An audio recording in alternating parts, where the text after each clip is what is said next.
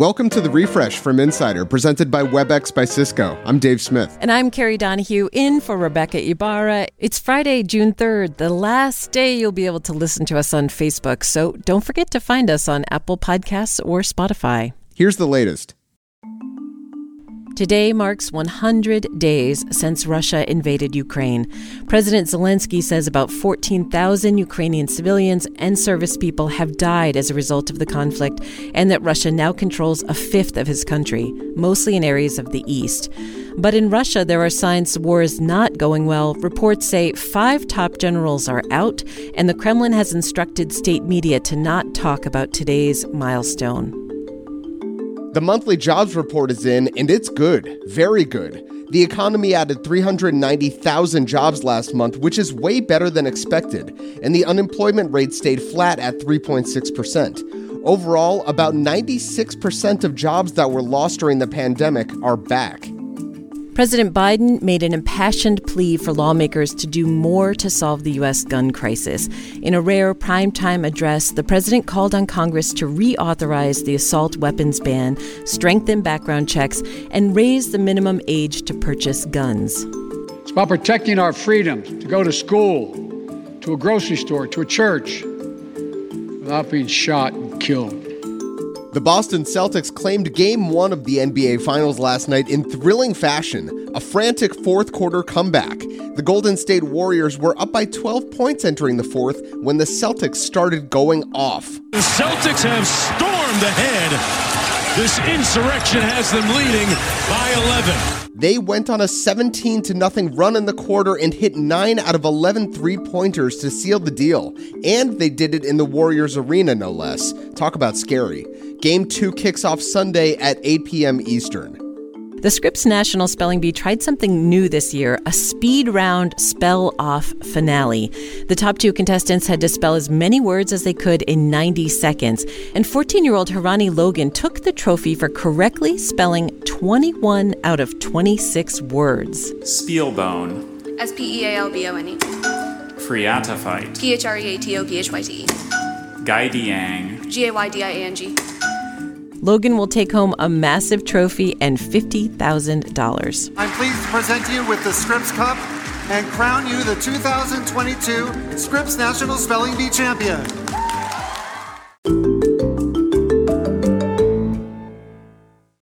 Are you listening to us on Facebook? Newsflash Facebook is getting rid of all podcasts, including this one.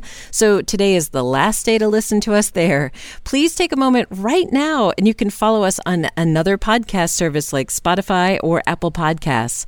Coming up, Dave takes a look under the hood to find out if expensive cars turn drivers into jerks on the road. The changing world of hybrid work offers new possibilities. WebEx enables them with an open platform and many integrated partners like Calendly, Gong, and HubSpot. Powerful partnerships power hybrid work. Visit apphub.webex.com. WebEx, working for everyone. Elon Musk wants his Tesla employees back in the office full time, but maybe not all of them. Reuters got a look at an email sent to the company's execs where Musk describes a quote, super bad feeling about the economy. He calls for about 10% of jobs at Tesla to be cut and wants a worldwide hiring pause. Sheryl Sandberg has been telling people she's leaving Meta after 14 years because she feels burnt out, but the Wall Street Journal paints a different picture. The publication learned that Meta has been investigating the COO's questionable personal activities, including allegedly using company resources to plan her wedding and pressuring the Daily Mail to stop investigating a restraining order against her then boyfriend, Activision Blizzard CEO Bobby Kotick. A fragile ceasefire in Yemen's nine year old war has been renewed for two months.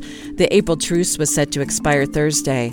The White House credited Saudi Arabia, specifically Crown Prince Mohammed bin Salman, who President Biden has called a pariah for his reported involvement in the murder of journalist Jamal Khashoggi. Many outlets are reporting Biden is looking to give the relationship with Saudi Arabia another shot. In an effort to lower gas prices in the U.S., he plans to meet with the Crown Prince on an upcoming trip. Turkey is no longer Turkey. We're talking about the country here, not the bird. It wants the rest of the world to pronounce the word the same way the Turkish people do, which is Turkiye. Turkiye. President Recep Tayyip Erdogan began the name changing process last winter and it became official at the United Nations on Thursday. Experts see this as his attempt to gain stock with Turkish citizens since his popularity has been waning a bit. A Republican congressman brandished his gun collection during a House hearing on gun reform. Here's a seven round magazine, which would be less than what would be lawful under this bill if this bill were to become law. It doesn't. Fit. Joining via video link, Greg Steube of Florida held up several of his guns to the camera. So this gun would be banned. I hope the, gun, the gun is not loaded. I'm at my house. I can do whatever I want with my guns. Steube continued on, refusing to yield for questions when asked by the Democratic committee chair.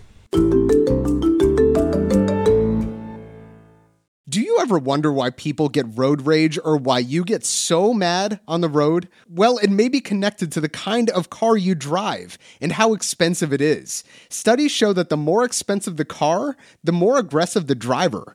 Adam Rogers, who covers technology and culture for Insider, is here to tell us why expensive cars make people assholes. So, Adam, can you tell us about the study that led to this finding? Uh, the more expensive the car, the more aggressive the driver. So the, the study was a small one, but it came out of some public health researchers at the University of Nevada at Las Vegas, where they were trying to figure out whether there was a connection between whether a driver would stop for somebody crossing in front of the street based on the sex or race of the person crossing. There's been some research that showed that was true, and they were trying to replicate that research, and they couldn't. They didn't. Their numbers didn't show that. So they were trying to figure out, these researchers were trying to figure out, okay, well, first of all, very few of the cars stopped at all, regardless of the sex and race of the driver or the pedestrians. Fewer than a third stopped, which is terrible. Yikes. Yeah. And then they went back, looked at their video of these cars, and said, well, what can we connect to this? What does account for it? And what they were able to do, looking at the make and model and Kelley Blue Book value and stuff, is that it came down to the cost of the car. They could quantify this. For every $1,000 more that the car cost, it was 3% less likely to stop. That, it, that, in fact, the more expensive the car, the less likely the driver was to stop for anybody crossing in front of him.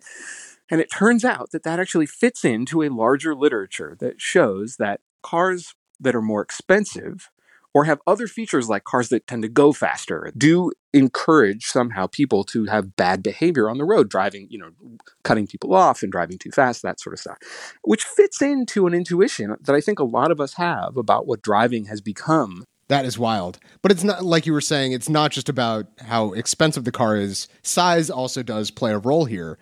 So have incidents of road rage gone up as cars have gotten bigger? So yes, road rage incidents have gone up. And that includes not just, you know, giving somebody the finger and yelling at them, but really like, you know, people taking guns out and shooting at each other from cars. But what's more significant is the pedestrian deaths. So that is people who are walking or on their bikes who get hit by a car and die. And even while vehicle miles traveled, which is to say the amount that Americans drive overall, have gone down for the first time in like couple of decades, pedestrian death numbers are going up. More people are getting killed by getting hit by cars. And that's weird, right? Because cars themselves are regarded broadly as being more safe, especially these big armored vehicles that like F 150s have turned into. The occupants in the cars, if they get into a car crash, tend to survive but the people who they hit, if they're not in a car, do not. Now, the bank shot here is making a connection between cost and size and other characteristics of the car because one could argue, you could jump in and say, well, wait a minute, pickup trucks aren't super expensive. But in fact, what studies do show is that it's people of higher median incomes who are buying these really big SUVs and pickups, and that they are expensive cars. They're sold at, at expensive price points. Reading through the study, it doesn't just seem like it's about entitlement, but it, it also seems like it's about fear to some extent. Like you're also getting a bigger and more expensive car with more safety features and more just features generally because you don't want to be in an accident that's potentially fatal. And so you just people just keep going bigger and bigger. Does that seem accurate to you? Is that why people have gotten also become kind of jerks? Is they're just thinking like it's me against the world, it's me or them, right? So you could play this hypothesis out in a lot of ways. You could say, look, maybe it's jerks who buy these cars. Mm-hmm. you know, maybe it's like that person was going to drive like a jerk, even if they were in a little in a Honda Fit you know, and it just so happens that now they're in a bigger, heavier vehicle that can do more damage potentially. So, yes, that entitlement um, has been built into driver behavior since there were drivers. I do think there has been a change here, and I, I, I know one thing that has happened is that when cars f- were first introduced as a thing that people could buy, they really were just for rich people. It was Mr. Toad's Wild Ride out there. Rich people drove cars around. There were no laws governing their behavior, and they were scaring horses and killing people. But even as cars, even when Henry Ford made it possible for the middle class to afford cars, they were sold not like an emblem being rich, but an emblem being free, a freedom of movement. But I think that that's changed. That instead of being emblems of freedom, cars actually have come to represent security and safety. That people see them as like you know metal bubbles, as armor against the world, and that puts a driver in a very different position, a position of of fear, essentially. Of everyone else is trying to get me, so I so being defensive involves being offensive. You get to a place where you're like, well, look, it's I'm not safe, so I need to be safe out here, mm-hmm. you know, and I need to protect what's mine. Where your safety becomes your personal, ruggedly individual responsibility. There's this one quote that, from you that I really love, which is that we have literally engineered a transportation system that favors aggression and self interest over mutual goodwill and responsibility, which I think sums it up beautifully. Well, Adam, thank you so much for joining us on the refresh. It's always a pleasure. Thank you. Adam Rogers writes about science and technology for Insider.